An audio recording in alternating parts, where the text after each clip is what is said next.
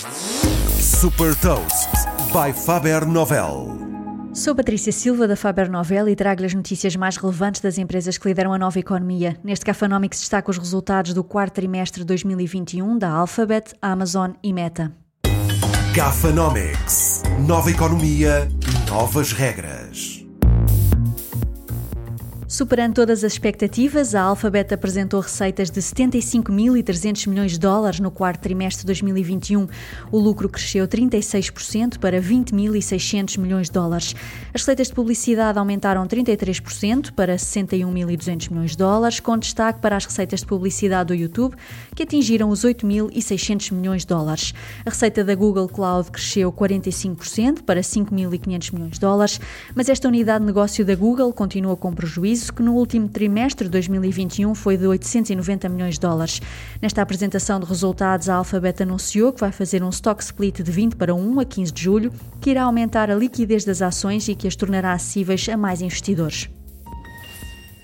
E a Amazon apresentou receitas de 137.400 milhões de dólares no quarto trimestre de 2021, o que representa um crescimento de 9% em relação ao mesmo período de 2020.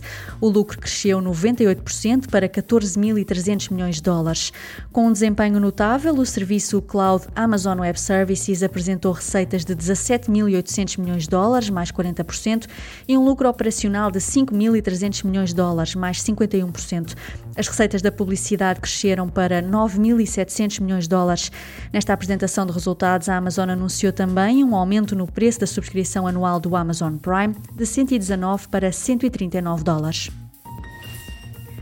O Facebook, agora a Meta Platforms, desapontou no quarto trimestre de 2021, apresentando receitas de 33.670 milhões de dólares e um lucro de 10.290 milhões de dólares. O lucro caiu 8% em relação ao mesmo período de 2020.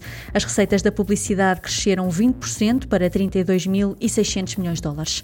Nesta apresentação de resultados, a empresa revelou que tem 3.600 milhões de utilizadores ativos por mês no seu ecossistema de aplicações.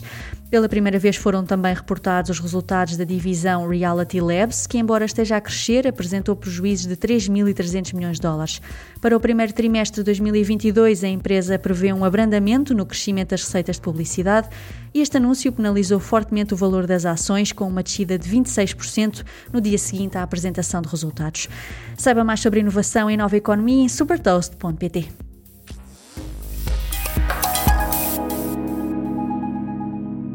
Super Toast é um projeto editorial da Faber Novel que distribui o futuro hoje para preparar as empresas para o amanhã.